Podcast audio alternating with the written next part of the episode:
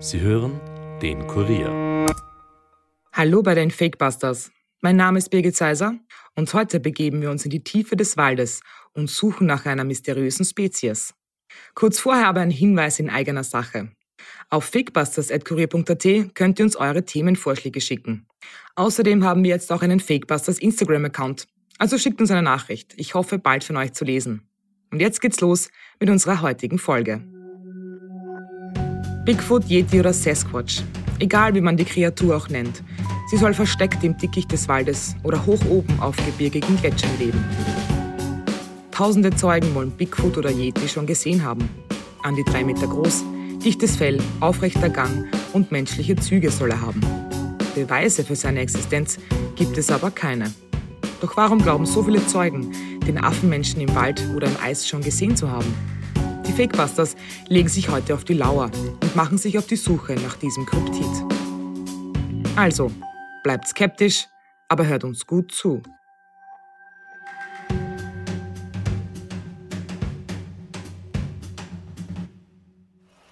See what's standing there? That's a big bear. He says, No. Here, take the binos. So he gave me the binos, and I threw them up and looked, and wasn't a bear. It was a great big squatch. He would have had to have been nine feet tall. At about 2 o'clock in the morning, people went back to their campsites. And I walked up to the tent. I sat down, I zipped the tent, and I heard right away shuffling around my tent. And then the sides of the tent started to shake. I was walking along just fine. To my right, I heard something. It sounded very heavy, and I was maybe 10 feet from it. I had a cross around my neck. I grabbed it. I looked back one time, and when I looked back, its head was just following me. My incident happened about the spring of 2006. I saw a figure on the right hand side of the road. It was very dark brown, very shaggy. It started to cross the road. I actually have two degrees in biology, and I've done a lot of field research, and I've never seen anything like this before. I thought just just drive, just drive, just drive, just drive, just drive. I just wanted to get past it. I was so scared. Augenzeugenberichte wie diese aus Dokumentationen von Animal Planet gibt es tausende. Und alle, die Bigfoot gesehen haben wollen, schwören die Wahrheit zu sagen. Umso erstaunlicher, dass die Wissenschaft es auch noch über 150 Jahren nicht geschafft hat, die Existenz eines riesigen Affenmenschen nachzuweisen. Und warum genau 150 Jahre? Weil es da die Indianer waren, die das erste Mal über Yeti oder Bigfoot Geschichten erzählten. Und an dieser Stelle ist ein kurzer Hinweis sehr wichtig. Anders als viele denken, sind Bigfoot und Yeti nämlich nicht exakt das gleiche Wesen. Während Bigfoot in den riesigen Wäldern Amerikas beheimatet sein soll, wird der Yeti immer wieder in den eisigen Gebieten im Himalaya gesichtet. Zumindest angeblich. Dennoch macht es Sinn, diese beiden Kreaturen in einem Atemzug zu besprechen, denn ihre Beschreibungen sind fast zu 100% ident. Und sie sind nicht die einzigen. In China heißt das Wesen Yeren, im Kaukasus nennt man es Alma, in Australien Yaoi und Sasquatch ist die kanadische Bezeichnung für diese Mischung aus Mensch und Tier. Was alle diese Fabelwesen gemeinsam haben, ist ihre Größe, die immer mit zwischen zwei und drei Metern beschrieben wird. Außerdem sind sie stark behaart, haben einen aufrechten Gang und ihr Gesicht ähnelt dem von Menschen. Sogar die Wissenschaft kann nicht ausschließen, dass es ein unbekanntes Wesen gibt. Auch die berühmteste Primatenforscherin der Welt, Jane Goodall, kann sich dem Glauben an ein unbekanntes Wesen nicht entziehen, wie sie in diesem Interview mit Yahoo Entertainment eingesteht. I'm romantic. I would like Bigfoot to exist. I've met people who swear they've seen Bigfoot.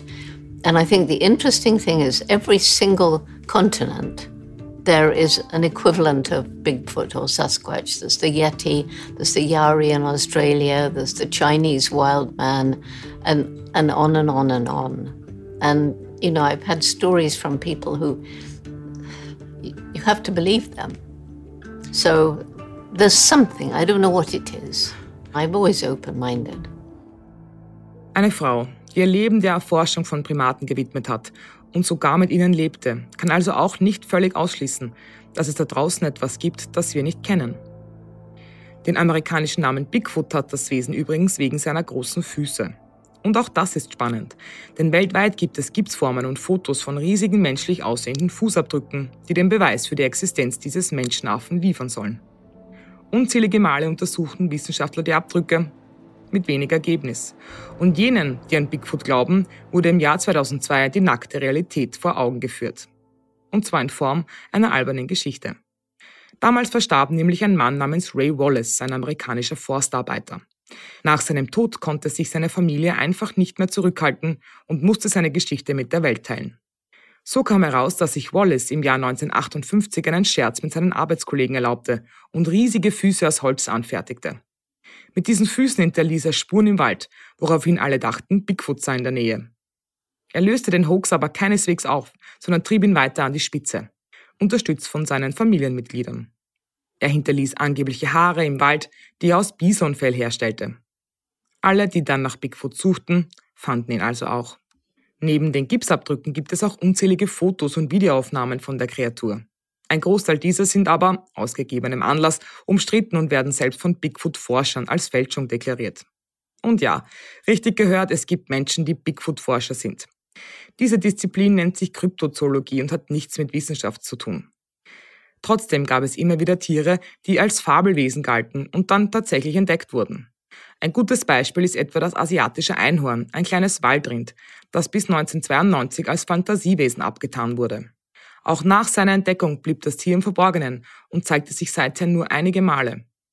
Ähnlich ist es auch mit dem Quastenflosser. Es wurde angenommen, dass dieser Fisch vor 66 Millionen Jahren ausgestorben war, bis man ihn in den 30er Jahren in Südafrika vor der Küste fand. Was es mit diesen Funden auf sich hat, hat uns Dr. Franz Zachos vom Naturhistorischen Museum in Wien erklärt. Die Quastenflosser, die kannten wir als Fossilien, ich glaube bis zur Kreidezeit, also vor 70 Millionen Jahren etwa. Und dann galten sie als ausgestorben und man hat dann 1938 diesen jetzt lebenden Quastenflosser gefunden. Später dann noch eine weitere Art in, in Südostasien. Man nennt das dann ein Lazarus-Taxon in Anlehnung an Lazarus, der von den Toten erweckt wurde. Das hat aber natürlich im Wesentlichen mit unserem Unwissen zu tun. Den hat es halt immer gegeben. Im Übrigen ist er auch 1938 für die Wissenschaft wieder entdeckt worden. Fischer kannten diesen Fisch natürlich vorher. Und viele von den neu entdeckten Arten waren der einheimischen Bevölkerung auch schon lange bekannt. Es gibt natürlich immer wieder auch relativ spektakuläre Entdeckungen und die hat es auch noch bis ins späte 20., Anfang des 21. Jahrhunderts gegeben, dass tatsächlich große oder größere Säugetierarten ganz neu entdeckt wurden. Da gibt es eben diese, diesen Saola, das ist dieses äh, südostasiatische Rind, ähm, das ist ungefähr 100 Kilogramm schwer, also für ein Rind nicht besonders schwer, aber ein ziemlich großes Tier. Es hat einen, einen sogenannten Riesenmundchak gegeben, der auch in den 1990er Jahren neu beschrieben wurde. Das Wort Riese ist natürlich relativ. Er ist für einen Mundjakhirsch groß, er wiegt aber auch nur ungefähr 30 Kilogramm. Anfang des 20. Jahrhunderts wurde das Okapi entdeckt, diese Waldgiraffe. Also so etwas kommt durchaus wieder vor. Es ist aber doch auffällig, dass es sich dann um Rinder oder um Hirsche handelt und eben nicht um große Menschenaffen, große Raubtiere oder irgendwelche Monster. Also nicht jede Behauptung, dass ein großes Tier existiert, das wir nicht kennen, ist notwendigerweise falsch. Aber bei so ganz spektakulären Behauptungen wäre ich doch sehr vorsichtig. Und es gilt hier wie überall, außergewöhnliche Behauptungen brauchen außergewöhnliche Belege und die gibt es halt nicht. Obwohl es, wie wir ja gerade gehört haben, keine Belege für die Existenz eines Yeti oder Bigfoot gibt, glauben manche Forscher genau zu wissen, was dieses Wesen eigentlich ist, nämlich der Gigantopithecus. Diese Gattung soll laut Funden bis vor rund 100.000 Jahren gelebt haben. Alles, was von dem Riesenaffen übrig geblieben ist, sind Zähne. Ausgehend von deren Größe spekulieren einige Wissenschaftler, dass der Affe an die drei Meter groß gewesen sein dürfte. Andere gehen von einer Körpergröße von 1,80 Metern aus was für einen Affen aber immer noch sehr groß ist. Im Jahr 1985 versuchte der amerikanische Anthropologe Grover Krantz den Bigfoot als Unterart des Gigantopithecus wissenschaftlich anerkennen zu lassen. Die zuständige Kommission lehnte das jedoch ab. Warum, weiß Dr. Zachos. Also um irgendetwas über den evolutionären Hintergrund eines Yetis, eines Bigfoots oder Sasquatch oder wie auch immer man sie nennt, sagen zu können, müsste man diese Art natürlich zunächst einmal kennen. Und das ist ja nun leider nicht der Fall. Der Gigantopithecus, den Sie angesprochen haben, den gab es wirklich. Von dem weiß man allerdings auch nur sehr, sehr wenig. Ich glaube, es gibt nur Zähne, die man bisher gefunden hat. Und er scheint ein näherer Verwandter des Orang-Utans zu sein. Das würde dann geografisch schon auch mal nicht passen zu den Verwandtschaften, äh, die man da normalerweise so annimmt. Also ich glaube, da gibt es vielleicht Überlegungen, dass der über die Beringstraße nach Amerika gekommen sein soll. Aber wenn mich nicht alles täuscht, war Gigantopithecus in den Tropen beheimatet. Und er hätte dann also durch Sibirien, durch die Arktis wandern müssen und um dann in Nordamerika zu landen. Und äh, das ist alles, ehrlich gesagt, wissenschaftlich nicht belastbar. Natürlich spalten sich Linien auf und Arten entwickeln sich dann unterschiedlich. Insofern äh, hätte es sein können, dass es eine weitere große Menschenaffenart gegeben hat, die wir nicht kennen. Das würde mich überhaupt nicht wundern. Ich glaube nicht, dass wir alle fossilen Menschenaffenarten gefunden haben, die es gab. Das hat auch damit zu tun, dass Menschenaffen häufig in den Tropen leben und in den Tropen ist die Fossilüberlieferung schlechter als in, in anderen Gebieten. Aber dass heute noch eine Menschenaffenart lebt, die wir überhaupt nicht kennen, das ist ausgesprochen unwahrscheinlich. Aber woher kommen dann die tausenden Erzählungen von Augenzeugen? Um den Spuren des unbekannten Wesens näher zu kommen, schauen wir aber jetzt weg aus Amerika in Richtung Himalaya, wo es Yeti genannt wird. Genau dort liegt nämlich die einfachste Erklärung dafür, was Yeti wirklich ist. Der Begriff bedeutet in einigen Sprachen der Himalaya-Region nämlich Bär. So sind auch die meisten Haarproben, die untersucht werden, das Fell von Bären. Und auch die großen Fußabdrücke passen annähernd zu denen von großen Bären. Im Jahr 2017 untersuchte die Universität von Buffalo mehrere Proben, die von einem Yeti stammen sollen. Darunter waren Zähne, Haut, Haare und Knochen. Sie alle stammten vom tibetischen Plateau. Das Forscherteam konnte später jede einzelne der Proben verschiedenen Arten von Bären zuordnen. Das heißt aber nicht, dass solche Funde für die Wissenschaft uninteressant sind. Im Gegenteil. Im Jahr 2014 konnte etwa die DNA eines angeblichen Yetis Hinweise auf eine noch lebende, aber bisher unbekannte Großbärenart geben. Aber genau so ein Fund hat einen Haken, wie jeder Kryptozoologe jetzt feststellen wird. Denn wenn es schon eine unbekannte Großbärenart gibt, Warum sollte es dann nicht auch eine unbekannte Primatenart geben? Das fragen wir jetzt Dr. Konrad Fiedler, Experte für Biodiversität von der Universität Wien. Was spricht denn dagegen, dass zum Beispiel im Himalaya ein Yeti existiert? Ja, Im Wesentlichen ist es das Klima und damit verbunden das Ressourcenangebot. Also ein solches Tier, das so groß ist, wie es da immer dargestellt wird, also deutlich größer als ein Mensch und das dauerhaft in diesen Höhenlagen äh, lebt, das muss ja von irgendetwas leben. Äh, pflanzliche Primärproduktion kommt nicht in Frage, weil da oben ist es nicht grün, da gibt es fast keine Vegetation. Das heißt, es ist also von vornherein unmöglich, dass ein solches äh, Lebewesen, wenn es denn existieren würde, ein Pflanzenfresser ist. Ähm, und äh, Beutetiere gibt es eigentlich auch keine, weil Beutetiere gibt es normalerweise nur da, wo zumindest irgendwelche Pflanzen äh, existieren. Und von daher allein aus diesen energetischen Überlegungen heraus kann es das nicht geben. Zumindest nicht irgendetwas, was dauerhaft in einer überlebensfähigen Population dort oben existiert. Wäre es in Nordamerika einfacher für so ein Wesen zu überleben? Theoretisch, äh, wenn Sie jetzt an diesen sogenannten Bigfoot denken, der da immer wieder in Nordamerika gesichtet werden soll, äh, würde dort natürlich zumindest die Primärproduktion ausreichen, weil dort gibt es offenkundig Wald und in dem Wald leben auch offenkundig große Tiere. Äh, nur wenn das ein Primat, also ein Verwandter der Affen und Menschen sein sollte, würde man sich schon fragen, wie soll der denn dahin gekommen sein? Weil es gibt einfach keine einzige Primatenart außer den Menschen in Nordamerika, und insbesondere gibt es keinen einzigen Vertreter im ganzen amerikanischen Doppelkontinent äh, von äh, sogenannten höheren Affen. Also die Neuweltaffen, die man aus Süd- und Mittelamerika kennt, sind ja eine ganz eigene und ganz lange schon abgetrennte stammesgeschichtliche Linie, die also mit den Menschenaffen und dem Menschen verwandtschaftlich ganz, ganz, ganz entfernt nur steht. Also auch von daher, biogeografisch ist es komplett unplausibel. Und es gibt übrigens eine sehr nette Studie im Journal of Biogeography vor etwas mehr als zehn Jahren publiziert. Die haben sich diese ganzen Bigfoot-Nachweise, vermeintlichen Nachweise mal angeschaut und dann ein äh, sogenanntes Klimanischenmodell äh, darüber laufen lassen. Und da kommt als Klimanische der Schwarzbär heraus. Also alle diese Funde passen exakt zur Klimanische des Schwarzbären. Und es steht ja auch immer wieder äh, der massive Verdacht, dass eigentlich alle diese Sichtungen in Nordamerika Verwechslungen mit dem Schwarzbären sind. Der Yeti wird ja als besonders groß beschrieben. Wäre es eigentlich biologisch sinnvoll, besonders groß zu sein, um zu überleben? Nein. Äh, je größer ein äh, warmblütiges Wirbeltier ist, und es wird ja immer davon ausgegangen, es sei ein Säugetier, und Säugetiere sind immer warmblütig oder zumindest sind endotherm, desto größer ist der Energiebedarf, den ein solcher Organismus hat. Und desto äh, ja, ausgefuchster, desto gefinkelter müssen die Strategien sein, um äh, Phasen überleben zu können, wo man nichts essen kann. Also zum Beispiel Winterschlaf betreiben oder Winterruhe betreiben, was ja etwa Bären machen, um die kalte Jahreszeit zu überstehen und was die Bären enorm viel kostet. Die verlieren unglaubliche Mengen an, an Körpermasse während des Winterschlafs beziehungsweise der Winterruhe und müssen dann äh, versuchen, diese Defizite über die kurze Vegetationsperiode wieder rauszuholen. Das funktioniert bei den echten Bären nur dadurch, dass sie im Wesentlichen Vegetarier sind, äh, dass, äh, dass sie also in ganz großem Umfang äh, Pflanzenmaterial essen äh, und das stünde ja in einem solchen Hochgebirgslebensraum zwischen all den Gletschern und Felsen gar nicht zur Verfügung. Ähm, sie spielen da wahrscheinlich ein bisschen auf die sogenannte Bergmannsche Regel an, dass also je kälter das Klima ist, desto größer sollten Organismen sein. Das gilt aber eben nur für die Grenzen, die thermisch überhaupt gehen.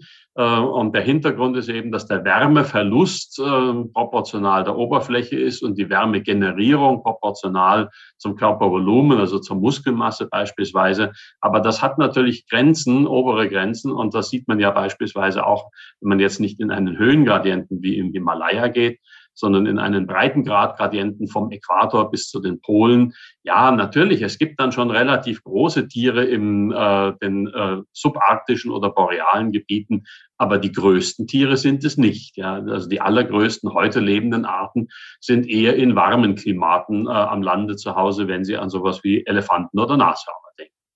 Wie sehen Sie die Kryptozoologie als ernstzunehmender Wissenschaftler? Kann das auch eine Gefahr darstellen, dass solche Mythen wie zum Beispiel der des Yeti immer weiter verbreitet werden?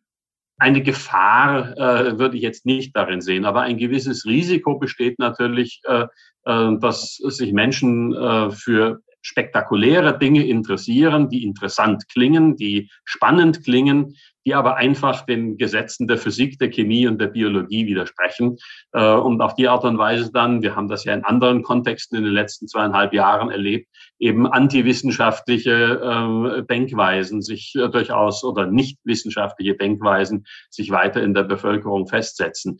Auf der anderen Seite muss man eben auch sagen, ja, grundsätzlich eine Arbeitshypothese kann und darf man immer aufstellen. Das ist das normale wissenschaftliche Arbeiten. Und wenn die Arbeitshypothese die ist, ja, da gibt es irgend so etwas, irgend so Viecherl, äh, das zum Beispiel ein angeblich großer Affe sei, äh, dann muss man halt alle Evidenz zusammentragen. Und das ist die Kritik, die man äh, manchen dieser Anhänger der sogenannten Kryptozoologie machen muss dass sie sich nicht darum bemühen, wirklich harte Evidenz zusammenzutragen.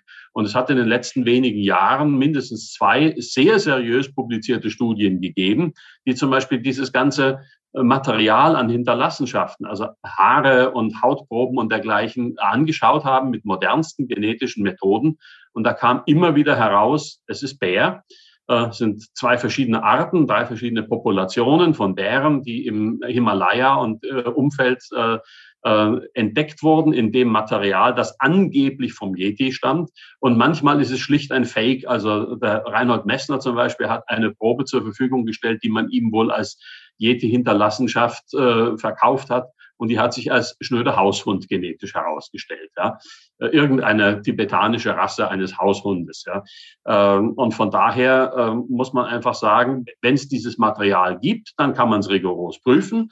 Aber dann sollten natürlich auch die Anhänger äh, dieser Kryptozoologie, wenn sie für sich in Anspruch nehmen, wissenschaftlich zu arbeiten, also eine wissenschaftliche Disziplin zu sein, sollten sie dann auch hinnehmen und sagen, okay, jetzt ist also die ganze Evidenz in sich zusammengefallen, die äh, Proben, die wir da haben, äh, zumindest die, die bisher untersucht wurden, sind alle eindeutig nicht von irgendeinem Primaten, sondern sind eben Bär oder manchmal sind sogar einfach nur Huftiere gewesen. Wie begegnen Sie den Menschen, die zum Beispiel behaupten, sie hätten einen Yeti gesehen? Also mir, persönlich begegnet äh, dieses Denken oder begegnen diese Fragen eher selten, weil ich halt äh, überwiegend in anderen Bereichen der Ökologie zugange bin. Also ich arbeite wissenschaftlich hauptsächlich mit Insekten. Aber natürlich auch da begegnet man immer wieder seltsamen Aberglaubensvorstellungen. Das fängt mit ganz banalen Dingen an, wie dass die Menschen glauben, Libellen stechen. Ähm, das kriege ich jedes Mal beim Tag der Artenvielfalt äh, erklärt, wenn ich so eine Libelle in die Hand nehme. Jetzt müssen Sie aber Acht geben, die wird sie gleich stechen. Und das Beste, was man dann machen kann, ist eben wirklich zeigen, die sticht nicht. Ja, dann nehme ich diese Libelle in die Hand und fuhrwerke mit ihrem Abdomenende an meiner Hand herum und es passiert natürlich überhaupt gar nichts und äh, dann einfach sachlich äh, zu versuchen zu erklären, so schaut's aus. Genauso eben, dass man, wenn es Evidenz gibt, wenn es äh, irgendwelche Haarproben, Knochenproben oder was immer gibt, ja, dann soll man die sammeln, dann soll man sie mit rigorosen Methoden untersuchen und dann stellt man eben unter Umständen fest, ja, die Hypothese, dass das von einem Affen stammt, die ist jetzt halt falsifiziert. Und das ist der normale Weg, wie wissenschaftlicher Fortschritt gemacht wird. Oder die Hypothese, dass da irgendein ein Affe in Nordamerika herumrennt, ist eben eigentlich dadurch falsifiziert, dass die Klimanische, die sich da aus diesen Funden herausrechnen lässt, wirklich nahezu exakt mit der Klimanische des Schwarzbären übereinstimmt.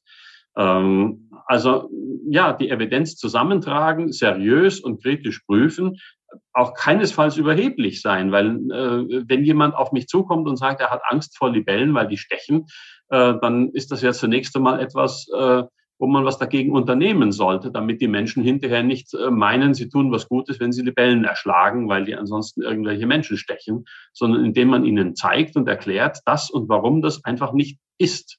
Nicht, dass es nicht sein kann, sondern dass es einfach nicht ist. Und dann habe ich damit auch kein Problem. Äh, ja, aber also was sicher falsch ist, ist, wenn man von oben herab sagt, das, das kann ja nicht wahr sein, sondern man muss einfach gut argumentieren. Man muss wissenschaftlich durchargumentieren. Es ist wissenschaftlich legitim, die abstrusesten Hypothesen aufzustellen.